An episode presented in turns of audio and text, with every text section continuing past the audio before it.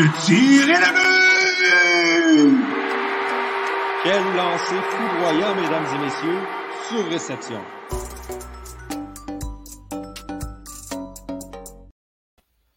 Bonjour tout le monde et bienvenue à ce 63e épisode de Sur Réception.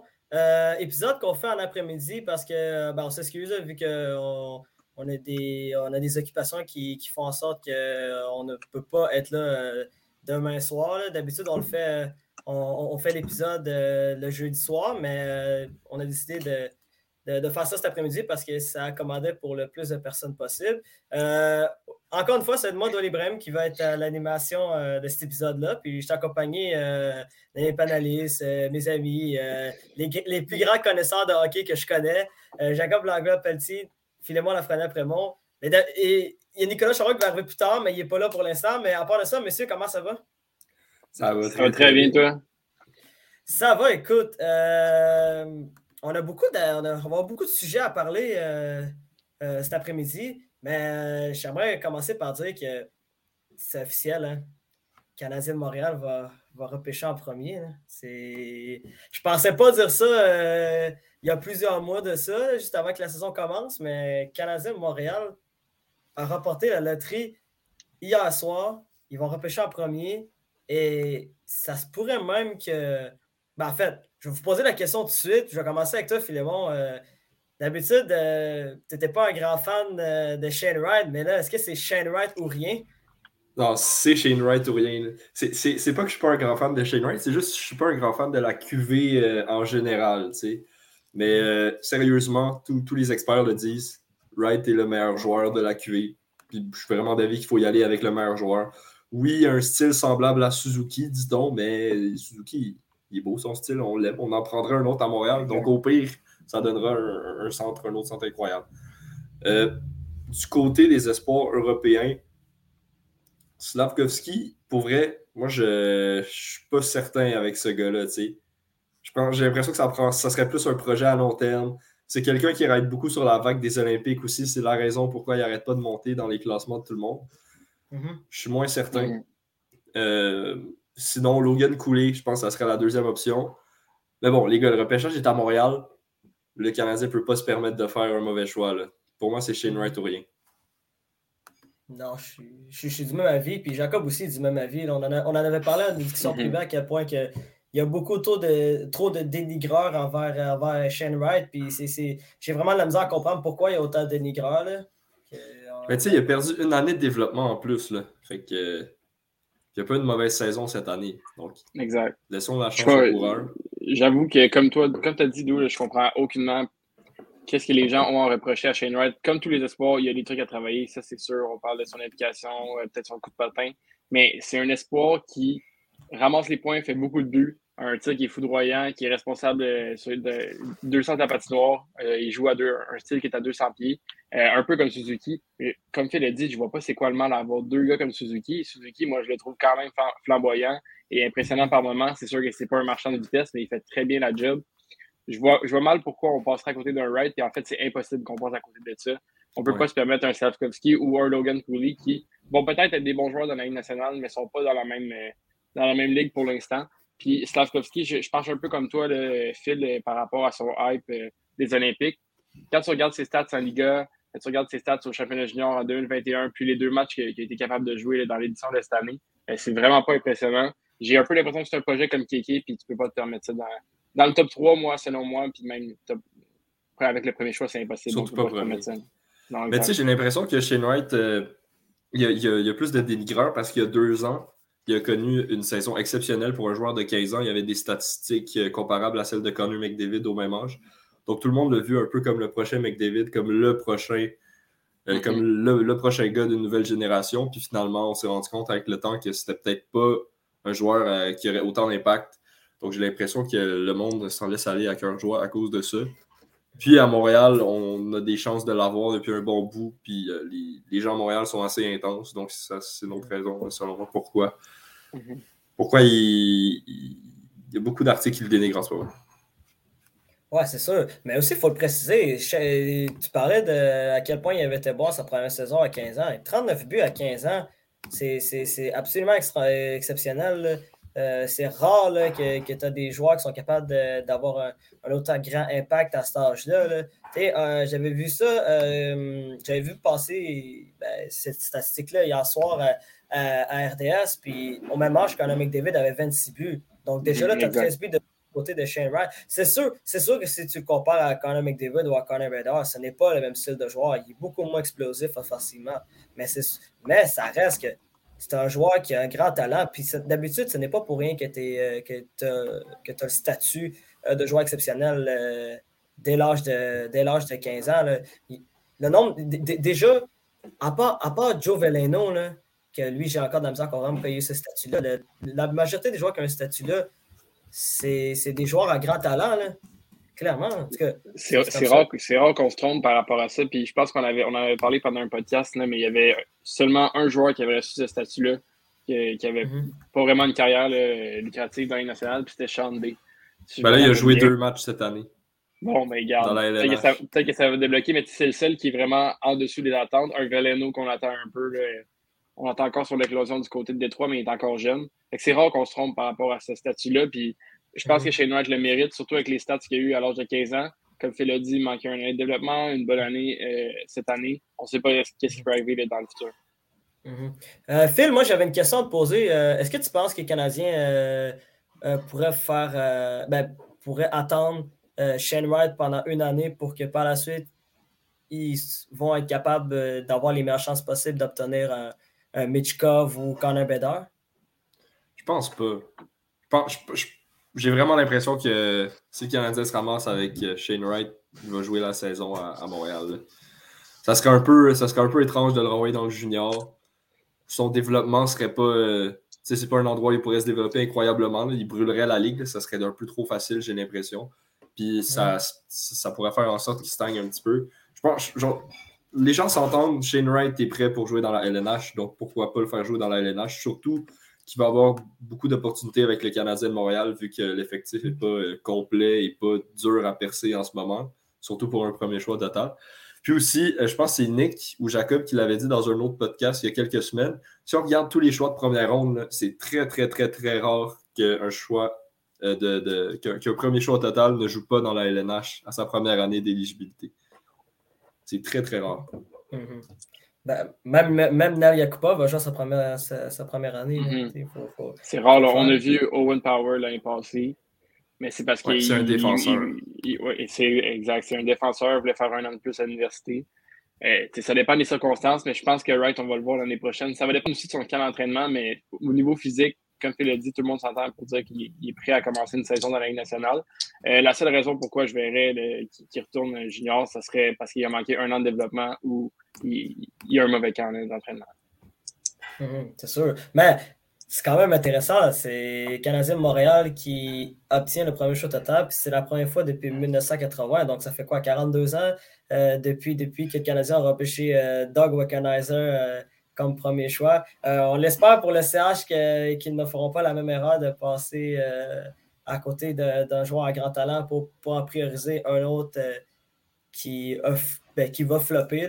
C'est sûr que Doc Wickenheiser, ça a été une erreur, mais été une erreur qui est très rare au niveau de la LNH. Je pense, que ça va être impossible de se reprocher quoi que ce soit après le, après le repêchage si on prend Wright. C'est clair et net depuis un an que ça va être qui va être premier choix.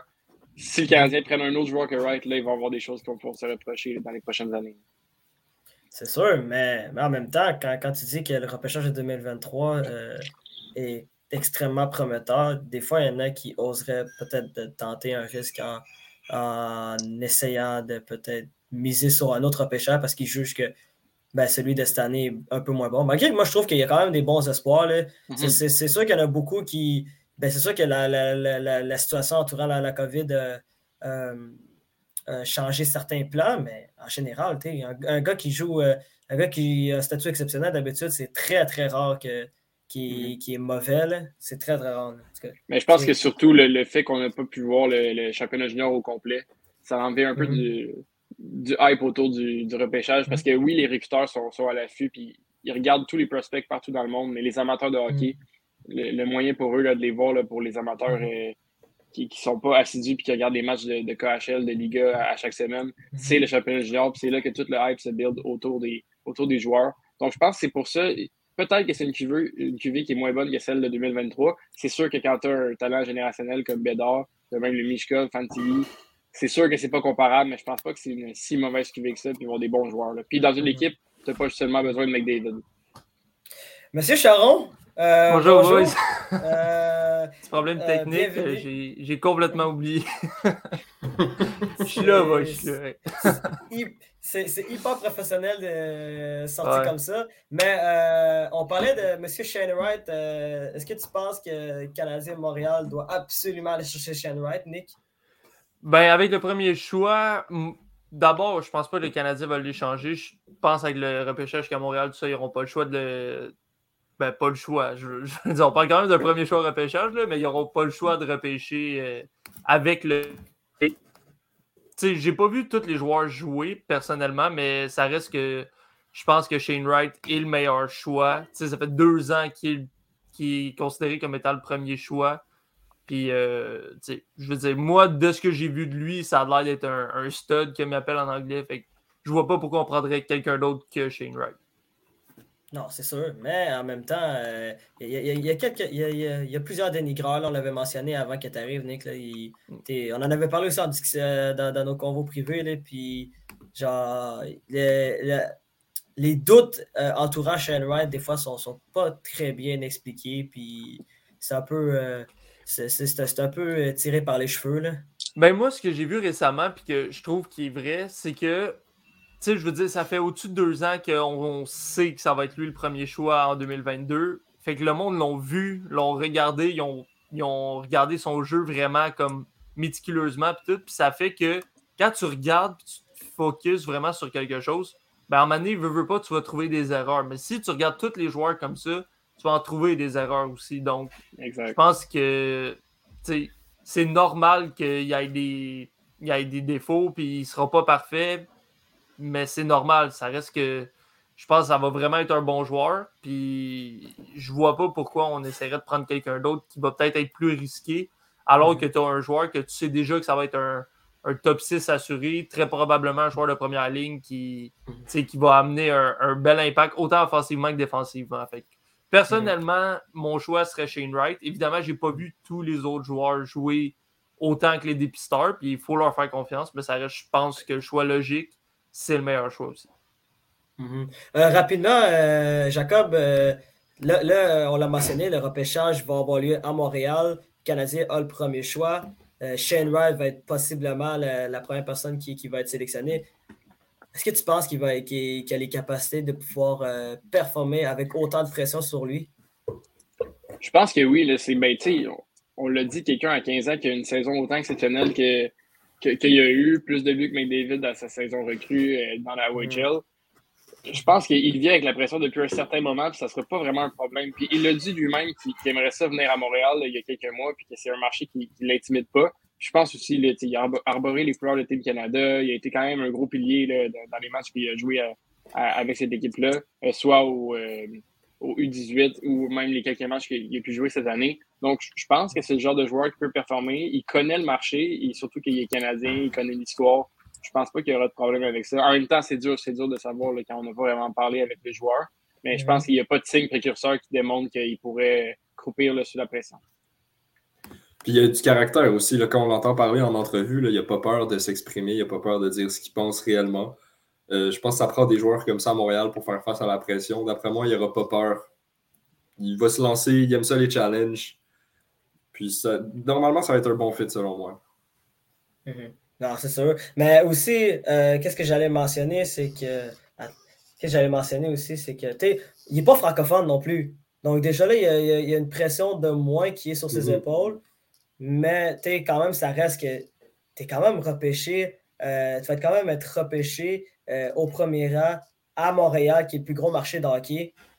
Puis, euh, tu as, toute une nation qui va être derrière toi puis qui s'attend à ce que tu sois le joueur, un des joueurs les plus dominants dans la ligue. clairement, ça, va être, lui, un des futurs. C'est sûr qu'il reste toujours les, les Suzuki, les Caulfield, il va y Romana, Goulet qui arrive. Il, va y avoir des gros morceaux qui, qui, qui, qui s'en viennent à Montréal, mais c'est quand même important de dire que c'est très rare que, que tu vois euh, un joueur, euh, peu importe le sport, qui soit repêché par, au plus gros club ben, avec l'équipe avec la plus grande histoire de son sport à domicile. C'est vraiment, c'est, ça, va être Mm-hmm. ça va être clairement une expérience exceptionnelle pour lui. Là, puis tant mieux pour lui, il le mérite clairement. là. C'est, c'est un talent qui est exceptionnel, Mais- là, peu importe. Mais tu sais, comme Phil l'a dit, ça fait deux ans même que c'est sûr que ça va être le premier choix, là, que tout le monde en parle. Donc, je- pense que ça fait quand même un bout. Puis, je pense que d'autant plus, il va être content d'être repêché par une organisation comme le Canadien qui ont eu une année qui était bon, euh, due aux blessures, due à des imprévus, de mauvaises performances. Et je pense qu'il est content de ne pas tomber dans une organisation comme les Coyotes ou même les Devils qui ont monté au classement hier.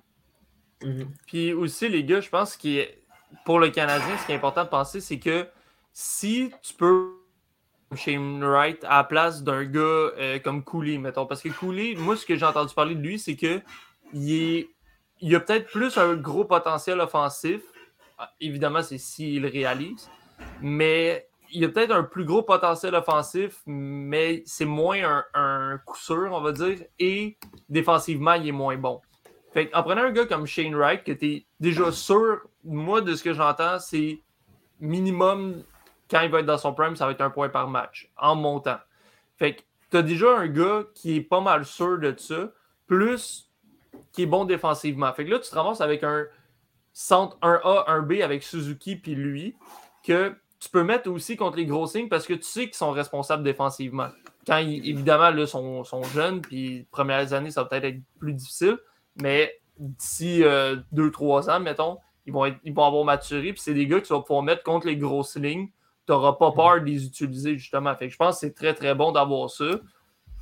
Puis à ce moment-là, tu peux te permettre d'avoir des gars comme sur une troisième ligne, que même si c'est pas le joueur le plus, euh, le plus défensif, on va dire, mais s'il est capable d'apporter de l'attaque, là, c'est vraiment intéressant puisque tu as deux ou trois lignes qui peuvent jouer dans à peu près n'importe quelle situation. Puis ça, c'est évidemment pour un entraîneur, quand tu joues pas à domicile, on en parlait tantôt, les, la série Bruins contre euh, Hurricanes, à, à quel point en ce moment ça a l'air important de jouer à domicile parce que les match-ups sont importants. Ben, si tu es capable d'avoir des plusieurs lignes qui peuvent jouer contre n'importe qui, ben là, tu es en business. Même si tu joues pas à domicile, tu peux mettre n'importe qui sur la glace tu n'as pas trop de problèmes. Mhm. C'est sûr. Puis aussi, euh, Shane Wright est un set de jeu qui, qui- ben, il a souvent été comparé à Ryan O'Reilly et à Patrice Bergeron. Puis tu peux pas passer à côté d'un joueur qui, qui, qui est comparé à, à- deux joueurs qui sont parmi les joueurs les plus complets euh, de, de la Ligue nationale de hockey d'aujourd'hui. Et même Patrice Bergeron, qui est probablement l'un des joueurs les plus complets de l'histoire de la LNH au point où il est rendu dans sa carrière. C'est un homme qui peut tout faire sur, sur une patinoire. Fait que si, tu- si, déjà à cet âge-là, tu te fais comparer à, à un joueur de la trappe à Patrice Bergeron, à Ryan O'Reilly, c'est que tu peux, rarement te tromper. Ben, écoutez, messieurs, euh, le prochain, euh, ben, le repêchage va avoir lieu le 7 et 8 euh, juillet prochain au Centre Bell à Montréal. Malheureusement, moi, je ne pourrai pas être là pour, pour analyser cela. Même chose pour Phil aussi, parce que nous, on va être en vacances à ce moment-là, mais ça s'annonce intéressant. Peut-être qu'on va faire un live, qui sait, euh, mais ça, ça- ça reste à voir. là. C'est- Ça, ça va être intéressant. L'expert junior Jacob, va être- j'espère que tu vas être là. En tout cas, ta, ta présence est plus que primordiale pour euh, cette journée-là. là. C'est, c'est, c'est- ça va être clairement Yes, intéressant. là. je vais être fidèle au poste, c'est certain. Il va être au centre belle, ça va être notre envoyé spécial. Ah, c'est sûr. Bon, allons, euh, ben là, on va, on va regarder un peu plus vers l'actualité de la de hockey. Premièrement, je voulais revenir sur, un, ben, sur, un- sur une grosse nouvelle qui est arrivée euh, euh, un peu plus tôt cette semaine. Euh, Les Islanders de qui décident de congédier leur entraîneur-chef Barry Trotz après quatre saisons. Euh, je vais commencer avec toi, Nick. T'en penses quoi de cette décision-là? Parce que c'est une décision qui est extrêmement étrange, je trouve. Écoute, je pense que il y a quelqu'un qui est en train de se faire détruire sa maison, je pense. Mais sérieux, je comprends moyen. Tu sais, ils n'ont pas une grosse saison cette année, puis c'est comprenable, mais dans le sens, ça fait deux ans qu'ils se rendent en, en- en demi-finale de la Coupe Stanley, dans le fond, si je me rappelle bien. Mhm. Puis, tu sais, je veux dire, oui, cette saison, ils n'ont pas fait des séries, ça a été une saison plus difficile, mais ça reste que ce que Barry Trotz a amené depuis qu'il est là, il a gagné la Coupe Stanley l'année juste avant d'arriver avec les Highlanders. C'est surprenant qu'il décide aussi hâtivement, après une mauvaise saison, de dire ben regarde, ça marche pas, on va essayer d'autres choses. Est-ce que ça peut être les joueurs qui veulent jouer un style de jeu plus offensif, des gars comme Barzell, par exemple, qui, on le sait, lui, la défensive, c'est peut-être moins sa tasse de thé, puis de jouer dans un style qui est défensif, ça lui a donné moins, tu sais. Je sais pas. C'est peut-être aussi quelque chose qui est arrivé avec Lamar Yellow ou quelqu'un d'autre dans l'organisation. Mais d'après moi, il y a plus que juste les critères hockey. Euh, parce que je pense que les résultats qu'il y a eu depuis trois ans, ils étaient très très bons, pour pas dire excellents. Fait mm-hmm. c'est ça. moi aussi, comme tu dis, c'est un peu étrange comme situation. Je sais pas si on va entendre d'autres choses sortir de ça dans, les prochains temps, mais jusqu'à maintenant, je trouve pas d'explication très très logique à ce qui s'est passé en ce moment. Mm-hmm. Toi, Jacob, t'en penses quoi de cette décision-là des Islanders? Ben, un peu la même chose que Nick, honnêtement. C'est dur de avec ce qu'on sait, en fait, on, en sait peu par rapport à ce congédiement-là. C'est dur de trouver une raison logique. Oui, ils ont eu une mauvaise saison, mais euh, leur récent succès, puis aussi à quel point il a, été capable de remonter cette franchise-là, puis d'instaurer un système de jeu qui est peut-être plus défensif, qui ne plaisait pas à certains joueurs offensifs du côté des Islanders, mais si, on oublie Barzell, on a des joueurs qui ont été capables de s'épanouir un peu plus dans son système, des Nielsen, des Lee, qui pour moi ont été capables d'amener quand même de l'offensive. Euh, j'avoue que je comprends pas. Il y a clairement des choses qu'on ne sait pas.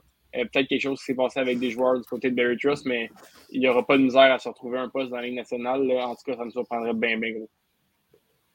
Oui, mais c'est peut-être ça aussi, justement, le fait que son système de jeu soit défensif. Euh, cette année, il y a eu un nombre incroyable de buts dans, la Ligue nationale de hockey. Puis il y a sûrement des joueurs de, de son équipe qui n'étaient pas super contents. je ne sais pas, peut-être que la Moriello a décidé de, a déjà prévu son coup et a décidé d'embaucher un entraîneur qui va avoir un système de jeu plus offensif, euh, vu que la Ligue est en train de se transformer pour aller vers ça. Non, c'est ça, c'est ça. Mais en même temps, quand, tu dis que quand Barry Trotz est arrivé euh, du côté des Islanders de New York en 2018, il venait de remporter une Coupe Stanley à Washington.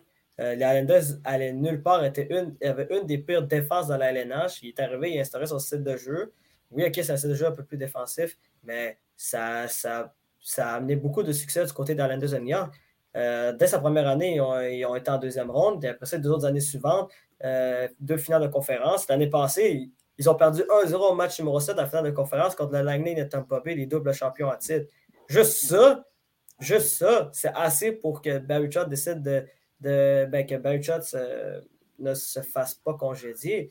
Puis, mais malheureusement, c'est quand même arrivé. C'est sûr que je suis de même avec vous. Je pense que je pense que côté ben, comment je pourrais dire ça? C'est sûr qu'il y a quelque chose de personnel euh, à l'interne qui s'est passé, puis qu'on ne sait pas, puis peut-être qu'on peut-être aura un peu plus de détails plus tard, mais pour moi, c'est incompréhensible.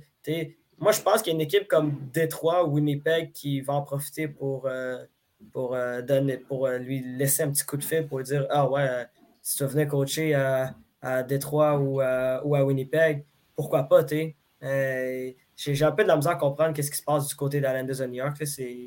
Il, nous faut plus de détails, c'est clair. Mais en même temps, je, je pense que ça suit un peu le trend des dernières années que les entraîneurs qui sont reconnus comme étant euh, des entraîneurs qui, apprécient particulièrement les styles défensifs, tout commencent de plus en plus à se faire tasser de la Ligue nationale. on se rappelle, un Claude Julien, par exemple, qu'il ne s'est toujours pas retrouvé de travail. Je ne sais pas si c'est lui non plus qui s'en cherche pas. Mais ça reste que ça se pourrait peut-être qu'il y ait. si c'est vraiment par rapport au hockey, comme on a parlé, je pense que c'est plus dû à son système de jeu. Parce que, je veux dire, au final, il y a eu des bons résultats dans les années, sauf cette année. Mais, c'est ça. Ou sinon, c'est quelque chose qui n'est peut-être pas relié au hockey aussi qui, qui a engendré tous ces changements-là. Mais tu sais, ils ont eu une année plus difficile, mais il ne faut pas oublier qu'ils ont eu euh, probablement le calendrier le plus difficile que j'ai jamais mm. vu euh, depuis que je suis là hockey. Ils ont commencé la saison avec combien de matchs à l'étranger? C'était comme 13 ah. ou 14, quelque chose comme ça. C'est absolument impossible d'avoir des bons résultats dans ces conditions-là. Ah, clairement. C'est une des équipes qui a joué le plus grand nombre de matchs au cours des dernières années. Euh, puis le fait qu'il a commencé avec autant de matchs à l'étranger, c'est peu importe l'équipe, euh, peu importe la profondeur d'une équipe de hockey, c'est extrêmement difficile de surmonter ça. Puis je crois que ça, s'expliquait par le fait que Landers euh, allait jouer euh, dans un nouveau stade, c'est ça, si je ne me trompe pas. Je pense que souvent c'est ça, là. Mais euh, même ça, ça explique. Puis malgré ça, ils ont quand même fini 9e. Là. ils ont fini 9e. là. Oui, oui, ils ont raté les séries de quand même beaucoup parce que cette année, c'était l'association de l'association de l'Est était absolument incroyable, là, surtout au niveau de, de la profondeur. là. Euh, les huit équipes ont, fait, euh, ont, ont eu des saisons de 100 points, il faut quand même le dire, mais terminer 9e, c'est- pas la pire chose euh, à avoir. Là, c'est- Personnellement, ça, moi, je trouve qu'ils ne méritaient pas de- de- de- d'être congédiés. Mais comme on a besoin de plus de détails là, en partie, c'est. euh, c'est- Mais c'est vrai. Là, on a, on a un commentaire d'Olivier Desgranges qui dit que les Islanders ont un club monté comme le Canadien. C'est vrai que c'est vrai que techniquement sur. c'est vrai que quand on y pense, c'est vrai qu'il y, avait des similitudes avec les Canadiens de l'année passée euh, du côté Islanders. Je ne sais pas si vous êtes d'accord avec ça. là. C'est. Mm. Moi, en tout Ben, cas, je- je- Ah, excuse, je pensais que tu avais fini. Mais je veux juste dire, à un certain point, oui. Euh, surtout, je dirais à l'offensive, là, dans le sens qu'il n'y a pas de grosses, grosses stars, euh, du moins pour le moment. C'est sûr, je pense que si on compare aux Canadiens, pas de la session qui vient de jouer, mais l'autre d'avant, le Canadien était plus solide défensivement et dans les buts, selon moi. Mais ça reste que, tu sais, je veux dire, comme j'ai dit, un club souvent qui n'a pas de star vont plus miser sur une bonne défensive pour contre-attaquer puis essayer de marquer, Mhm. marquer des buts comme ça. Fait que oui, il y a une certaine ressemblance. Mais je pense plus ça va, le Canadien, en tout cas de ce que je comprends de la philosophie de Kent Hughes, vont essayer un peu de se détacher de cette philosophie-là. On va voir si c'est ça que les Islanders veulent faire aussi, en commençant par le changement d'entraîneur. Mais jusqu'à maintenant, jusqu'à preuve du contraire, oui, c'est deux clubs qui sont qui ont des, beaucoup de ressemblances à, à certains niveaux. Non, je suis 100% d'accord, Nick, là-dessus. Tu, tu l'as parfaitement, tu l'as parfaitement résumé. Euh, Phil ou Nick, euh, Phil puis DJ ou Jack, si vous voulez racheter quelque chose par rapport à, à ce que Nick vient de dire, c'est. Mais je Tu pense que ça aller, couvre, là. assez bien, euh, ça couvre assez bien la situation. Je, peux... je suis en accord. Mhm. Ouais, non, ben c'est ça. Je pense que Nick, Nick l'a mentionné au niveau des joueurs puis de comment c'est monté, ça ressemble un peu, mais aussi au niveau du style de jeu, tu sais, ça ressemble. Le, les jeux- le, le jeu de Barry Trust puis le jeu de Julien qui a été implanté dans les dernières années, ça ressemble beaucoup, beaucoup à ça. Euh, Ducharme a un peu continué là, dans la même lignée, un peu plus euh, offensif par contre, là, mais c'est vrai que ça, ça ressemble beaucoup. Puis euh, à l'attaque, on se base plus sur le jeu collectif là, que le- une puissance qui fait 100, 100 points et plus. Ouais, c'est écoute, pour- euh, moi. Nick, Je, je c'est pour ça que, que je disais, justement, je pense que le Canadien se détache un peu parce que, justement, avec l'arrivée d'un gars comme Martin Saint-Louis, qui va travailler avec des Cofield, avec des Suzuki, avec potentiellement un Wright, mettons, des, des joueurs comme ça, les joueurs qui ont plus de potentiel pour essayer vraiment de débloquer ce potentiel-là, puis amener sans nécessairement que ce soit des superstars dans la ligue, mais c'est des très, très, très bons joueurs Mhm. puis faire en sorte que ces joueurs-là tirent plus le Canadien, puis qu'il y ait plus de joueurs, exemple à un point par match, même s'il n'y a pas un joueur, mettons, de 100 points, mais qu'il y ait un joueur de plus qui est capable d'atteindre ce niveau-là pour réussir à amener l'équipe plus loin offensivement. Mhm. C'est sûr, c'est sûr. Mais écoute, moi je, euh, moi, je serais confiant que Barry Trotz va, va se retrouver euh, euh, un travail euh, cet été. Là. Je ne comprends pas pourquoi. en fait, je ne comprendrais pas pourquoi euh, une équipe ou une équipe qui n'a pas d'entraîneur comme, en ce moment, comme le- les Jets de Winnipeg ou, euh, ou les Red Wings de Détroit, ne, ne saute pas sur cette occasion-là. C'est une occasion en or, même, je dirais.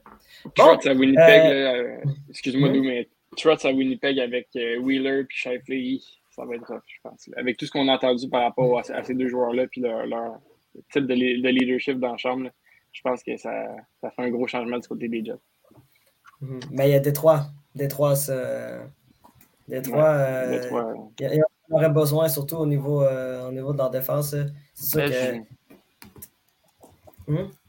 Mais je Nick, pense t'as que ça va, ça va dépendre si Trotz veut une équipe qui est un peu en reconstruction. Là. Je veux dire, il- les dernières années, c'est pas tant ça qu'il y a eu comme équipe. Fait que peut-être ça ne tentera pas de, repartir là-dedans. Je sais pas, il est, rendu à quel âge, mais je pourrais le comprendre aussi que ça ne tente pas de partir avec des jeunes puis essayer de les monter pendant 2-3 ans qu'on sait qu'on fera pas les séries ou tu sais, qu'on va les faire par la peau des fesses. Là. Fait Hmm. je sais pas. Bon, euh, là, euh, on va changer de sujet. Euh, ben, les boys, comme vous savez, euh, il commence à avoir de plus en plus de nominés qui, qui ressortent euh, au niveau des trophées individuels dans la Ligue nationale de hockey. Euh, Aujourd'hui, euh, nous avons eu le droit aux trois finalistes euh, pour le trophée Calder. Euh, bon, écoute, les trois, sans surprise, euh, Moritz Seider, défenseur des, euh, des, Red, Wings- de Détroit. Travis Zegras, attaquant des Dogs Anaheim, et Michael Bunting, attaquant des Maple Leafs de Toronto. je vais commencer avec toi, Phil. bon, je sais qu'on sait que Michael Bunting ne fait pas l'unanimité au, au niveau d'un de hockey, mais est-ce que tu penses quand même qu'il mérite d'avoir sa place parmi les trois finalistes? Ben, selon les règles actuelles, oui, il mérite d'avoir sa place parmi les trois finalistes. Euh, c'est plus au niveau des règles qu'il faudrait peut-être changer ça, euh, mettre un, âge maximal, parce que 26 ans, être nommé au trophée Calder, c'est un peu. C'est pas super pour Cider et Zigras qui ont 20 ans. Euh, ceci étant dit, je pense pas qu'il devrait le gagner. quand tu as un défenseur comme Moritz Sider, qui est la pièce la plus importante des Red Wings de Détroit, littéralement cette année, 50 points en 82 matchs en jouant un jeu défensif incroyable, en étant physique, ça ne se compare pas avec le reste de la compétition. Oui, Trevor Zegras a fait des buts spectaculaires, mais ça ne se compare pas. Son impact sur l'équipe est vraiment pas comme celui de Sider et Bunting. Oui, c'est lui qui a le plus de points. Il a eu 63 points, mais Bunting joue avec Austin Matthews. Puis Bunting, a joué 350 matchs professionnels avant d'être. Il a joué une coupe dans la Ligue nationale cette année, mais ça reste qu'il y mhm. avait 350 matchs avant de commencer cette saison. Là. Je veux dire, ça, c'est le genre d'affaires, comme tu dis, il faudrait que la Ligue revoie un peu les, les, critères parce que, tu sais, oui, il a fini avec le plus de points. Comme tu as dit, Phil, je suis 100% d'accord. Je pense pas qu'il devrait le gagner. Sider, selon moi, il y a une longueur d'avance dessus.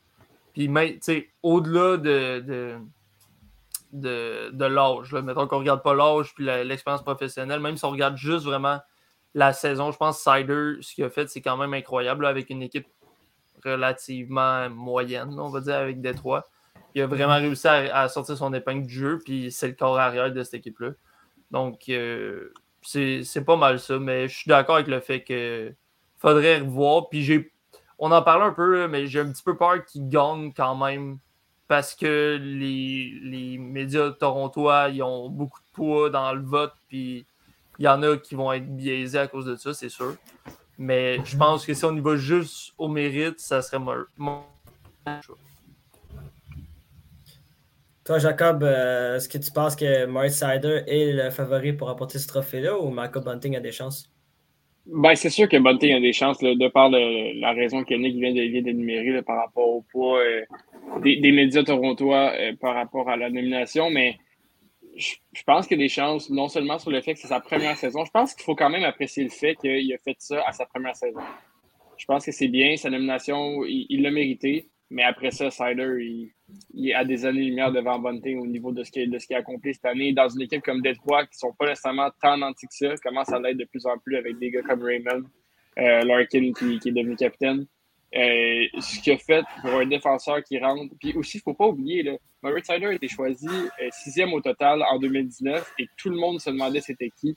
La seule personne qui avait l'air de savoir c'était qui, c'était Eisenman. Il, traîne cette, réputation depuis quelques années, en fait, depuis son repêchage, cette réputation de gars qui ne devait pas être drafté aussi haut. Et il a, démontré à tout le monde qu'il méritait d'être sixième au total. Euh, avec ce qu'il a montré cette année, il est capable de compter des buts, excellent défensif, il était dominant, il a été aussi robuste. Moi, pour vrai, Sider, c'est clairement mon choix au Calder. Puis Zegras a été exceptionnel, oui, mais il n'a pas eu le même, impact au niveau de son équipe. Non, je suis d'accord avec toi sur, sur, sur Moritz Sider. Pour moi, Moritz Sider euh, euh, a connu non seulement une première saison, euh, ben, une première très bonne saison dans la de hockey, mais on dirait qu'il y a un calme mm-hmm. dans son jeu que je trouve que c'est très rare à, avoir chez, un jeune défenseur. Là. Moritz Sider, malgré qu'il a quand même un gros gabarit, il est à 6 4, un peu plus de 200 livres, quelqu'un qui a un excellent coup de patin. Bref, moi je trouve qu'il est comme. On dirait qu'il il y, a un style de jeu que tu te dis, genre, wow, dans quelques années, là, comme ce gars-là va presque pas faire d'erreur. Il, est assez bon pour être presque un défenseur complet. Genre mhm. complet sur toutes, les, toutes les, facettes de son jeu. Ce, gars-là pourrait avoir l'impact d'un Headman, peut-être. Dans Détroit. Ouais, c'est exactement la comparaison. Ouais. C'est absolument incroyable. Euh, Zigras a connu quand même une bonne première saison. C'est sûr qu'au niveau statistique, ce n'est pas, euh, pas la meilleure saison qu'on a vue là, depuis les dernières années, c'est sûr. Mais euh, c'est loin d'être plus simple l'année passée. Mais quand même, Zegras, euh, ce gars-là a des mains. Que euh, on en a tellement entendu parler à cause de ses buts spectaculaires, puis aussi ce qu'il a fait au All-Star, puis tout, qu'on a quasiment oublié que, ben, pas seulement, mais qu'il a fait 61 points. Tu sais, c'est pas. euh, c'est c'est pas, c'est pas ce qu'on a vu dans les dernières années du côté du gagnant du Calder. Là, puis je sais qu'il est spectaculaire, puis tout, puis la Ligue essaie de se rajeunir, puis d'avoir l'air un peu plus attirante là, pour les jeunes. Mais je, je pense pas qu'il mérite le Calder. Non, je, suis- je, je suis même avec toi. Euh, je pense que Sanders va remporter ce trophée-là, mais euh, Michael Bunting a quand même fini premier au niveau des pointeurs euh, des, des- parmi les recrues. Mais à part, à part, à, part ces quatre-là, est-ce qu'il y en a un en particulier qui, qui méritait d'avoir une mention en arabe parmi les finalistes, selon vous? Moi, j'irais avec Caulfield pour sa, deuxième moitié de saison. Mais ça parle peut- peut-être plus avec le cœur que la tête. mais je pense que il a été vraiment impressionnant là, en fin de saison. Puis euh, avec l'arrivée de Saint-Louis. De oui par les points, mais de aussi la façon qu'il a joué, de comment il a changé, euh, changé sa game. Moi, je pense que ça serait la mention honorable. Sinon, un gars comme Jeannot à Nashville. Euh, sinon, Très d'accord. c'est pas mal tout. Là. Moi, je suis...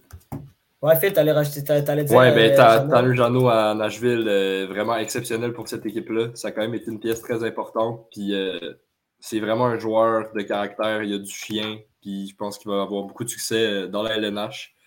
Euh, sinon, Anton Lundell aussi en Floride, Mhm. qui est à sa première année dans la, dans la LNH, déjà un centre très, très, très complet, qui est quand même une pièce euh, importante des Panthers. Il y a beaucoup de pièces importantes dans les Panthers, mais il fait quand même partie de ce groupe-là. Euh, puis, ouais, Cole Caulfield, honnêtement, si c'était Martin Saint-Louis toute l'année, je pense que je pense qu'il aurait eu sa place dans les nominations. Ouais, je suis, je suis- je suis très d'accord là-dessus. Là, Coca-Cola a connu, connu une deuxième moitié de saison euh, euh, nettement supérieure à sa première moitié avec, avec Dominique Ducharme. Euh, c'est- ça, ça en est quasiment triste de voir que si, si Caulfield avait eu Martin Saint-Louis un peu plus tôt, ben, qui a fait parmi. puis qui aurait été. Il y aurait peut-être eu une saison de 30 buts au minimum. Là. C'est- Il a quand même fini quoi, 22 buts cette saison? Euh, puis durant la première moitié de saison, euh, je ne me rappelle plus exactement le nombre de buts qu'il y avait, mais il n'y avait pas Je beaucoup pense que de c'était un buts. seul. ouais. Ouais, un but. Ouais, un but. T'es- T'as quand même 21 buts euh, dans une deuxième moitié de saison en 40 matchs. C'est, c'est, pas, nég- c'est, c'est, c'est pas négligeable, mettons, disons. Là. C'est- Le, le défi pour Caulfield l'année prochaine, ça va être de commencer parce que là, évidemment, oui, les attentes vont être plus basses pour le Canadien, mais toutes les équipes commencent à zéro. Puis les équipes, chaque équipe, techniquement, au début de l'année, ils ont une chance de se rendre en série. Fait qu'il va avoir de la pression quand même au début de l'année. Puis je pense qu'il va être important, c'est de voir comment il va. Tu sais, là, cette année, au début de l'année, avec la, pression, tout ça, il n'a pas très bien performé. C'est sûr que là, il y avait plusieurs choses, puis il n'était pas le seul à pas bien performer. Mais ça va être de voir sur une saison complète. Là, mettons, toute la saison avec Saint-Louis, avec un, mettons, Suzuki, là, qui ça va bien aller, tout ça. Comment il va réagir? Est-ce qu'il va être capable de le faire sur une saison complète? Faut qu'on n'arrête pas de dire, oh, il l'a fait sur une demi-saison. Imaginez si c'était une saison complète. Mais là, l'année prochaine, il a la chance de montrer sur une saison complète, il est capable, qu'est-ce qu'il est capable de faire? Il ne faut pas s'attendre à ce qu'il soit sur un high toute l'année. Là, on l'a vu même en deuxième moitié de saison, il, a- il est redescendu des fois. là. Il, a- il marquait à chaque match au début. À un moment donné, c'était plus dur. Puis c'est revenu mieux à la fin. Mais Hmm. C'est normal, mais sur une saison complète, il faut que les, les creux soient pas trop longs. Tu sais, le, le high, tu essaies de le garder le plus longtemps possible. Quand tu as des creux, tu essaies de repartir le plus vite possible. Ça va être important de voir qu'est-ce qu'il est capable de faire. Puis, justement, les fois aussi qu'il ne produit pas, qu'est-ce qu'il est capable d'amener? S'il crée des chances, puis c'est déjà ça. Puis s'il est capable de créer des chances pour d'autres joueurs, tout ça, c'est parfait. C'est ça qu'on lui demande, c'est un joueur offensif. On sait défensif, puis physiquement, tout, c'est pas le joueur qui va en apporter le plus. Mais offensivement, même quand il marque pas, il faut qu'il apporte d'autres choses. On a vu, là, il a une bonne vision de jeu, il est capable de faire des, belles passes et tout.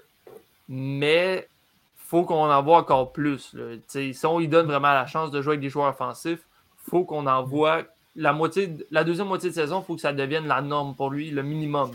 Le fait à son année recrue, ben là, faut que ce soit année après année. Je pense qu'au field, on peut s'attendre que d'ici son prime, il fasse un point par match. Je pense que c'est raisonnable de penser ça, de la façon qu'il joue.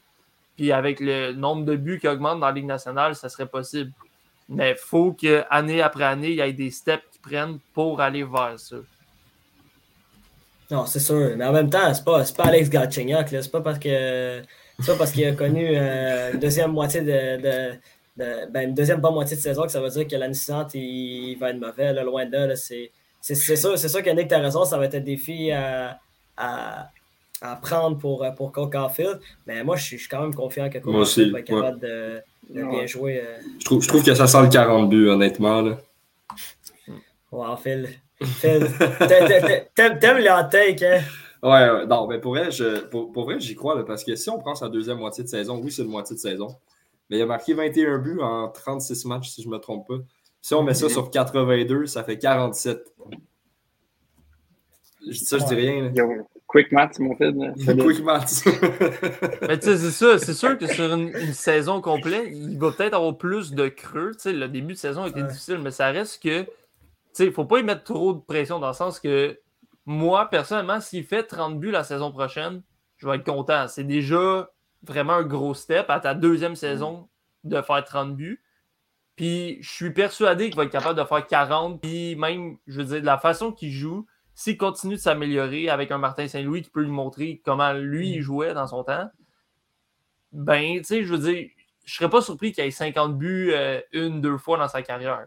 Mais je Mhm. pense que ce qu'il faut viser, c'est que ça soit le joueur offensif que, oui, il crée pour lui, puis il marque des buts parce que c'est ça qu'on s'attend, mais aussi qu'il soit capable de créer pour les autres. Tu sais, on sait qu'un gars comme Suzuki, il a, il a vraiment un bon tir aussi. On en parle moins parce qu'il crée plus des jeux.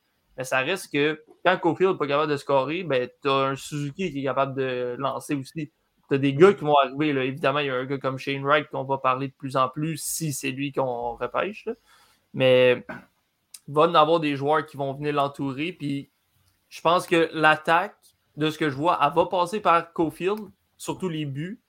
Mais il va falloir qu'il soit capable de faire autre chose offensivement parce que, comme on dit, il ne marquera pas à chaque match non plus. là. Non, mais en même temps, en même c'est pas, pas Bossy, c'est pas, pas Gretzky non plus. Là. Gars, on je m'entends pas, c'est qu'il en marque que 90 ou 80, là, c'est sûr que non. là. Mais en même temps, qu'est-ce qu'il nous a montré lors de la deuxième moitié de saison, c'est relativement très prometteur. là. C'est, c'est moi, moi je pense que je serais, agré- je, je serais vraiment surpris que, que Cole Caulfield, euh, ne soit pas capable d'en marquer au moins 20 l'année prochaine. Ce, ce serait décevant de sa part. là. Mais là, bref, euh, messieurs, là, on va parler euh, des séries éliminatoires de l'NCAA de hockey. Euh, ben, comme vous le savez, ben, il, y a, il y a eu le début de la première ronde. Il, la première- il y a eu plusieurs séries qui continuent à, à, ben, à évoluer, sauf celle entre Nashville et euh, les Prédateurs qui sont terminés en quatre matchs. Euh, mais on a eu une grosse nouvelle juste avant, euh, juste avant de rentrer en, direct. Euh, Darnell Nurse, le défenseur euh, des Oilers Edmonton, a été suspendu pour un match et ne jouera pas le match euh, numéro 6 euh, de la série entre les Kings et euh, les Oilers Edmonton. Il faut se dire, euh, c'est une grosse perte euh, du côté des Oilers Edmonton qui, euh, demain, euh, vont faire face à l'élimination, euh, vont peut-être perdre dans six matchs contre, euh, contre euh, les, Kings. Euh, Nick, toi qui, on, avait parlé dans, l'autre podcast qu'on fait, toi puis moi, euh, tu, tu pensais que dans un os, n'allait pas se faire suspendre, mais il vient de se faire suspendre. Est-ce que c'est assez justifié ben, à ton goût? Ah, amplement. Puis, tu sais, moi, quand je disais, je pense pas qu'il va se faire suspendre, c'est à cause de l'historique qu'il y a avec la Ligue. Pas lui, en géné- euh, pas lui précisément, mais en général. Euh, en série, souvent, c'est plus, plus lousse, ces suspensions, tout ça. Mais je pense que c'est ça qu'il fallait qu'il donne. Moi, j'aurais même donné deux matchs. Déjà, un match, c'est mieux que rien. Puis, personnellement, je pense que ça va être le dernier clou dans le cercueil des Oilers. Il, a joué 26 minutes dernier match, de loin le joueur le plus utilisé. Là. Et déjà que les gardiens ne sont pas très bons du côté des Oilers, là, tu enlèves le meilleur défenseur, celui qui joue le plus de minutes. Je serais vraiment surpris que les Oilers réussissent à passer les, le, prochain match euh, sain et sauf parce que déjà avec lui, ça a été très difficile. Puis McDavid puis Dreisaitl, ils produisent, on en a parlé. C'est pas qu'ils produisent pas en ce moment, ils produisent déjà. Mais évidemment, c'est sûr, les, les Kings, ils se concentrent sur eux. Fait que là, en plus d'enlever un gars qui est bon en relance, qui est capable de, de, de prendre beaucoup de minutes, autant offensivement que défensivement, je pense que les Oilers ne pourront pas s'en remettre euh, personnellement. Euh, Phil ou, Jacob, euh, vous en pensez quoi de cette situation de Darnell Nurse pour quoi la tête envers Philippe Dano? C'est amplement mérité, honnêtement. C'est un coup que tu ne veux, pas voir, tu veux pas voir ça au hockey. La rondelle n'était pas là. Philippe Dano faisait rien de grave. Euh, il n'a même pas touché au gardien adverse. Puis Darnell Nurse a décidé de sortir une Zidane. Tu peux pas faire ça. Là. Tu peux pas frapper le chest d'un gars avec ton casque. C'est super dangereux. En saison régulière, j'ose espérer qu'il aurait reçu plus qu'un match pour ça. Mais là, dans le contexte des séries, puis que les Oilers perdent 3-2, justement, c'est quand même, euh, c'est pas rien. C'est vraiment une suspension euh, énorme dans ce contexte-là. Mhm. Toi, Jacob, t'en penses quoi aussi? Suspension justifiée?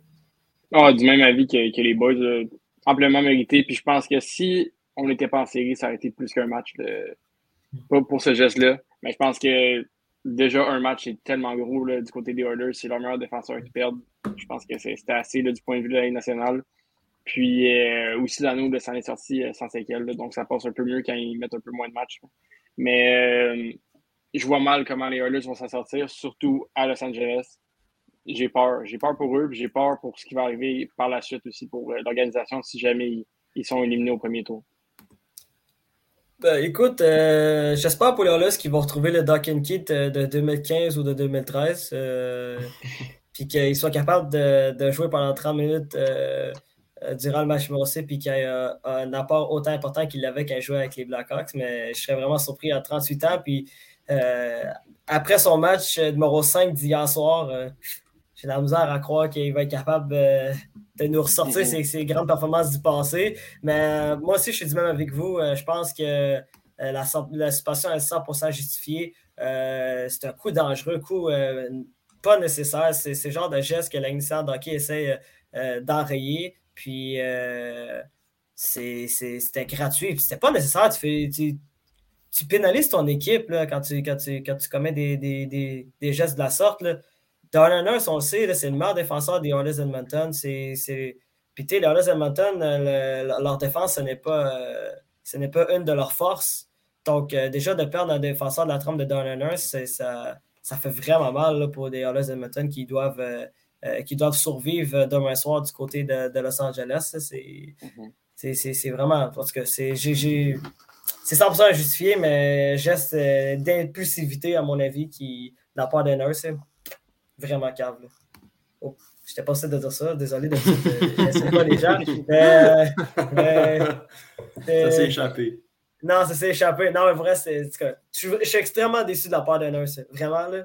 Hmm. Je suis vraiment déçu. Hmm. Bon, là, on va parler euh, de la série entre le Lightning et les Maple Leafs de Toronto. je vais commencer avec toi, euh, Phil. Euh, est-ce que tu penses que les Maple Leafs de Toronto vont réussir à remporter le match numéro 6 et a remporté une première série depuis 2004. Mais honnêtement, je ne sais pas quoi penser. Parce j'ai quasiment envie d'y croire parce qu'en ce moment, il mène 3-2, il joue un peu mieux que le Lightning. Mais ça ne rentre pas dans ma tête que, que, les Leafs puissent gagner une série. Je sais pas, il y a comme une connexion qui se fait pas. C'est pas réel. Fait que non. Non, j'ai encore l'impression qu'ils vont perdre. Le match 6, c'est à Tampa Bay. Euh, faut pas l'oublier. Tampa Bay ont beaucoup de joueurs d'expérience euh, qui ont joué sous la pression. Tampa Bay perd pas deux matchs de suite en série non plus. Donc, non. Le, match numéro 6 va aller du côté de Tampa, puis dans les matchs 7, on sait ce qui se passe avec les Maple Leafs de Toronto. C'est des chokes suprêmes d'année en année. Donc, euh, je pense que l'année va trouver moins de l'emporter. Je sais pas ce que vous en pensez, les gars. Hey, pas mal pareil, honnêtement. Je suis du même avec toi. On dirait que ça marche pas. On dirait que depuis le début de la série, j'ai l'impression que Tempa vont l'avoir, ben, pas facile, mais qu'ils vont l'emporter. Puis là, le doute commence à se créer, mais euh, du côté de Toronto, ça va jamais comme c'est supposé aller. Puis ça me surprendrait bien gros qu'ils soient capables de gagner la, Game 6 à Tampa Bay.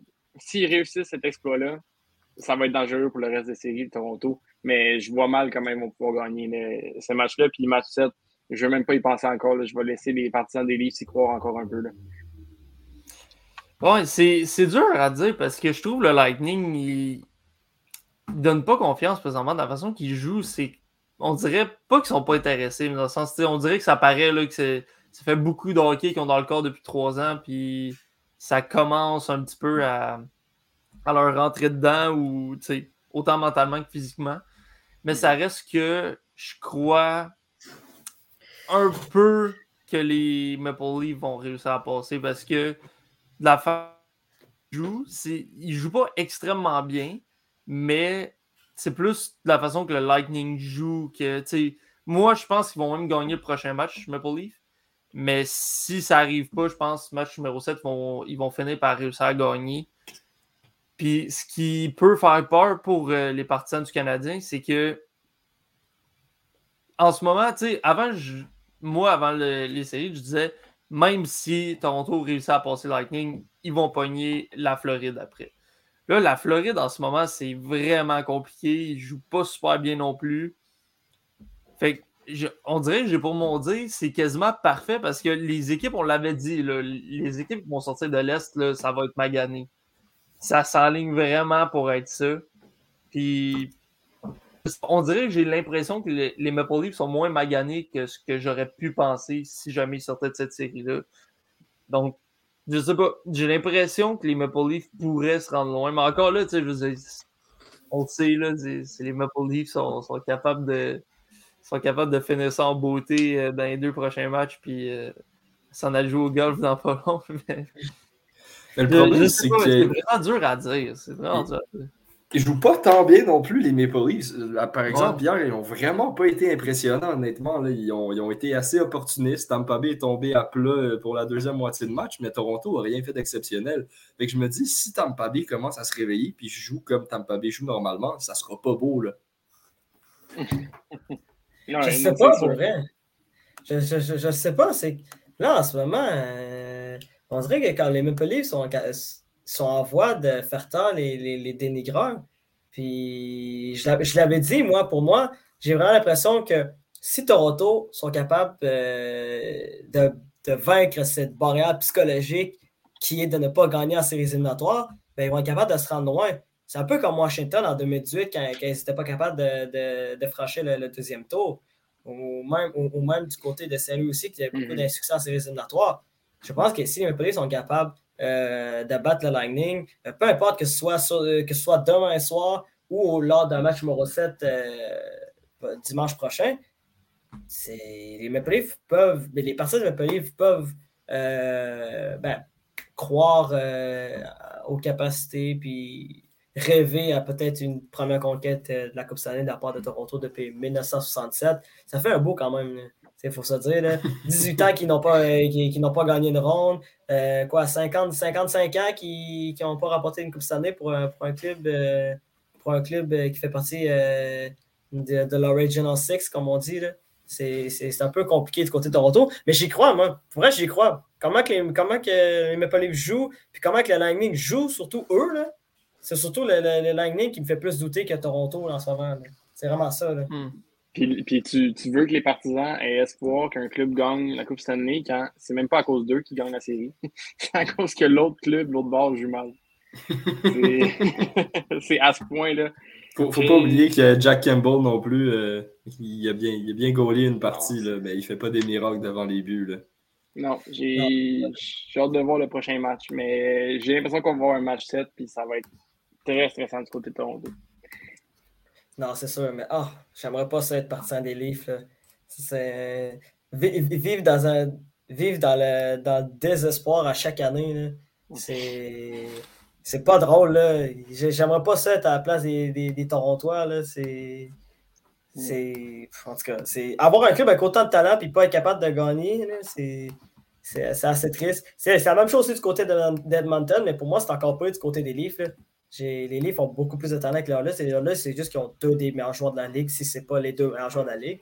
Mais les Maple Leafs ont beaucoup de profondeur au niveau d'attaque. Ils ont une défense qui n'est pas si peu que ça. Il y en a beaucoup qui pensent que la défense, que, que la défense des Leafs euh, est mauvaise, mais pas si peu que ça. C'est sûr qu'au niveau du gardien de but, c'est sûr que Jack Campbell, ça reste toujours un point d'interrogation. On l'a vu euh, mm-hmm. euh, juste lors du dernier match.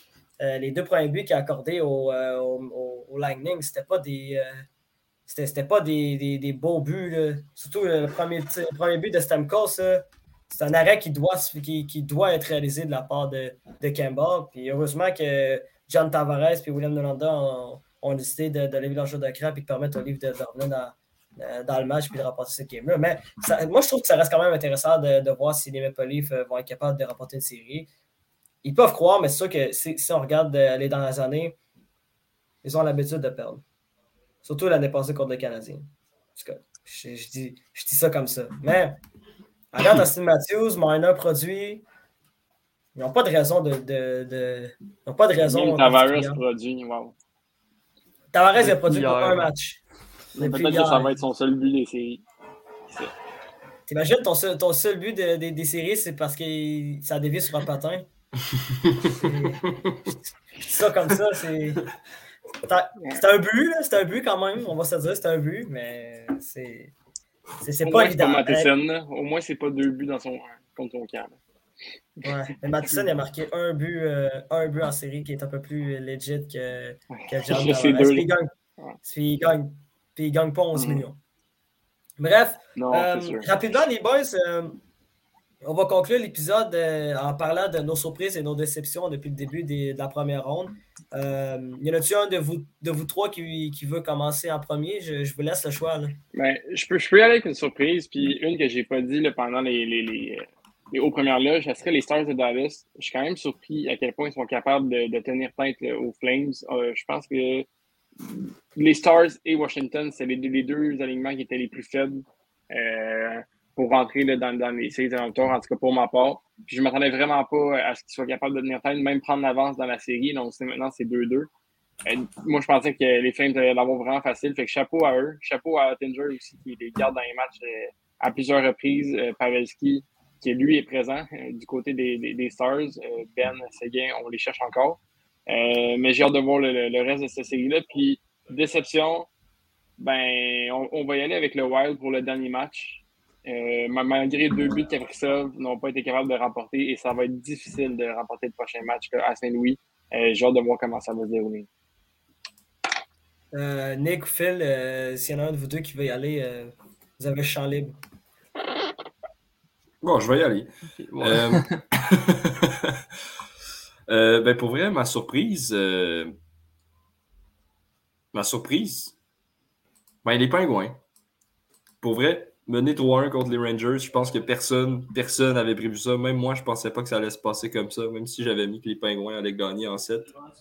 Euh, Sidney Crosby est incroyable. Incroyable.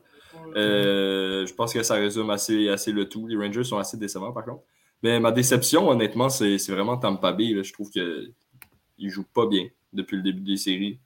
Puis c'est décevant à voir quand un club comme Tampa Bay qui est, autant, qui, qui est tellement dominant en série normalement, qui écrase tout sur son passage. Quand tu as des Stamkos, des Kucherov, Edman, que tu as le meilleur gardien du monde depuis quelques années, tu es supposé dérouler puis tu es supposé euh, quasiment massacrer ton adversaire. Donc c'est un peu décevant à ce niveau-là, même s'il affronte une très bonne équipe. Euh, ouais, donc déception, Lightning. Toi, Nick? Euh, moi, mon côté, ma déception, ce n'est une oui non, mais dans le sens, je m'attendais à ce que les prédateurs offrent une meilleure opposition au, à l'avalanche. Puis ils se sont fait passer dessus comme un rouleau compresseur. Fait que sincèrement, je, je m'attendais aucunement à ce qu'ils gagnent plus qu'un gros, gros max deux matchs, mais ça reste que je pensais vraiment pas qu'ils allaient se faire traverser comme ça. Puis, je veux dire, chapeau à l'avalanche qui ont ultra bien joué. Kel McCarr qui a 10 points en 4 matchs, c'est vraiment incroyable, euh, mais ça reste que je m'attendais peut-être à plus un peu du côté des prédateurs. Euh, pour ce qui est de ma de mon euh, de ma surprise, c'est moyennement une surprise, mais ça reste que je suis quand même. À part, il y a un match, on en a parlé, j'ai pas été très satisfait de son jeu. là. Mais moi, c'est Tony D'Angelo. Je trouve que, sincèrement, de la façon qu'il joue, de ce que tu t'attends de ce gars-là, je suis quand même satisfait de ce qu'il apporte pour les, les Hurricanes. Je pense que oui, il peut en apporter encore plus, mais les matchs qu'ils ont gagnés surtout, il est vraiment ressorti, puis il s'est bien repris au match numéro 5, parce que le match numéro 4, on sait là, tout ce qui s'est passé. Fait que je pense que, sincèrement, c'est une pièce maîtresse de, des Hurricanes, surtout offensivement. là. Je pense qu'à la défensive, c'est un des joueurs les- vraiment qui peut apporter quelque chose offensivement. Fait que la façon qu'il joue à date, je trouve comparé à ce que je m'attendais de lui. C'est surtout ça le, avec le terme surprise, on va dire. Là. Je ne m'attendais pas à ce qu'il rapporte autant. Là. Présentement, il est à 8 points. Donc, euh, on va voir si ça peut continuer. Mais jusqu'à date, je suis quand même. J'aime quand même ce que je vois de sa part. Puis tant qu'il ne fait pas euh, un match numéro 4, je pense que euh, c'est plus que ce que les Hurricanes auraient pu demander. Mhm. ben, moi, je vais aller du côté de ma surprise. Ma surprise, c'est pour moi, c'est Brand Marchand. Puis, parce que Brand Marchand, de la façon qu'il avait terminé la saison, puis qu'il avait débuté la, série contre les Hurricanes de Caroline, j'étais comme, oh, OK, comment ça vire, Brand Marchand, son jeu, commence à, être un peu moins efficace que, que lors des dernières années. Mais là, euh, il s'est bien repris, surtout, surtout euh, depuis, euh, depuis les trois derniers matchs. il y a quand même 9 points à 5 matchs, Brand Marchand, puis il prouve encore que c'est un gars qui est extrêmement important pour, pour les Bruins de Boston, puis qui est capable de, de produire sur toutes les facettes du jeu. Qu'est-ce que je trouve assez impressionnant du côté de, Brand Marchand? c'est que c'est un peu comme Patrice Bergeron. Les Blues de Boston l'utilisent dans, toutes les situations inimaginables, que ce soit en avantage numérique, que ce soit en désavantage numérique, que ce soit 55, que ce soit en fin de match, que ce soit, euh, que soit quand, quand il part par un but, quand il mène par un but. C'est, ce gars-là est capable de prouver à tout le monde que c'est un des ailiers, un des ailiers les plus complets dans la ligne de hockey. Puis, euh, ouais, oui, des fois, il dérange. Oui, des fois, il, il, fait, il commet des, gestes un peu disgracieux, mais quand, tu regardes ce joueur-là euh, de son dans son style de jeu, puis tu regardes son joueur, ce joueur-là euh, dans sa globalité, ben, c'est un joueur absolument extraordinaire, je trouve, avoir joué. C'est un des, un des meilleurs ailiers de la NCAA d'hockey depuis 5-6 ans, à mon avis.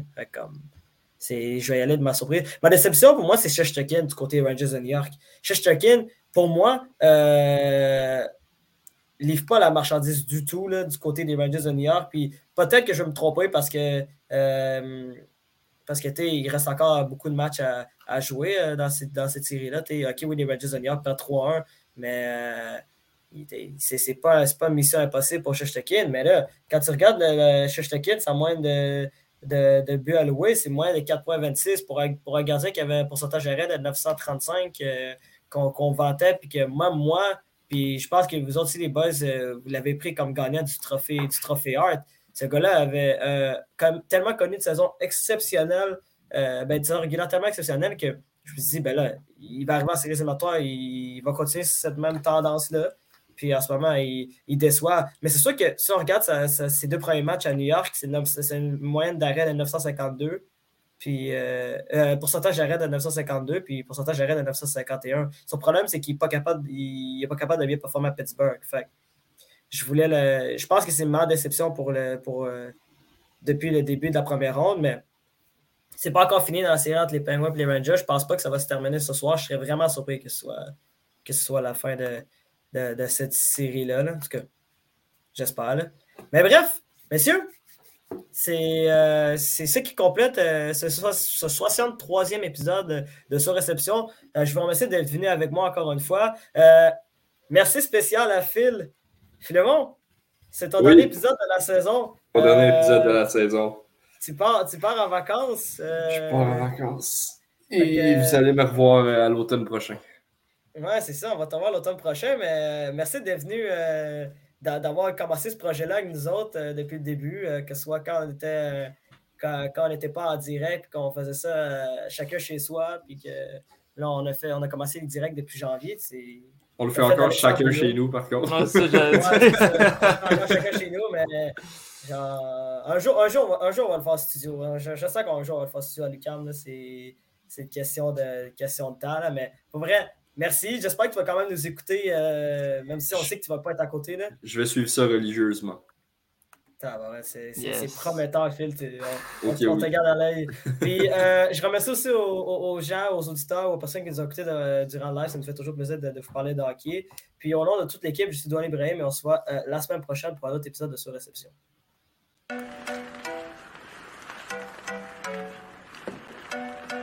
Le tir est la quel lancer foudroyant, mesdames et messieurs, sur réception.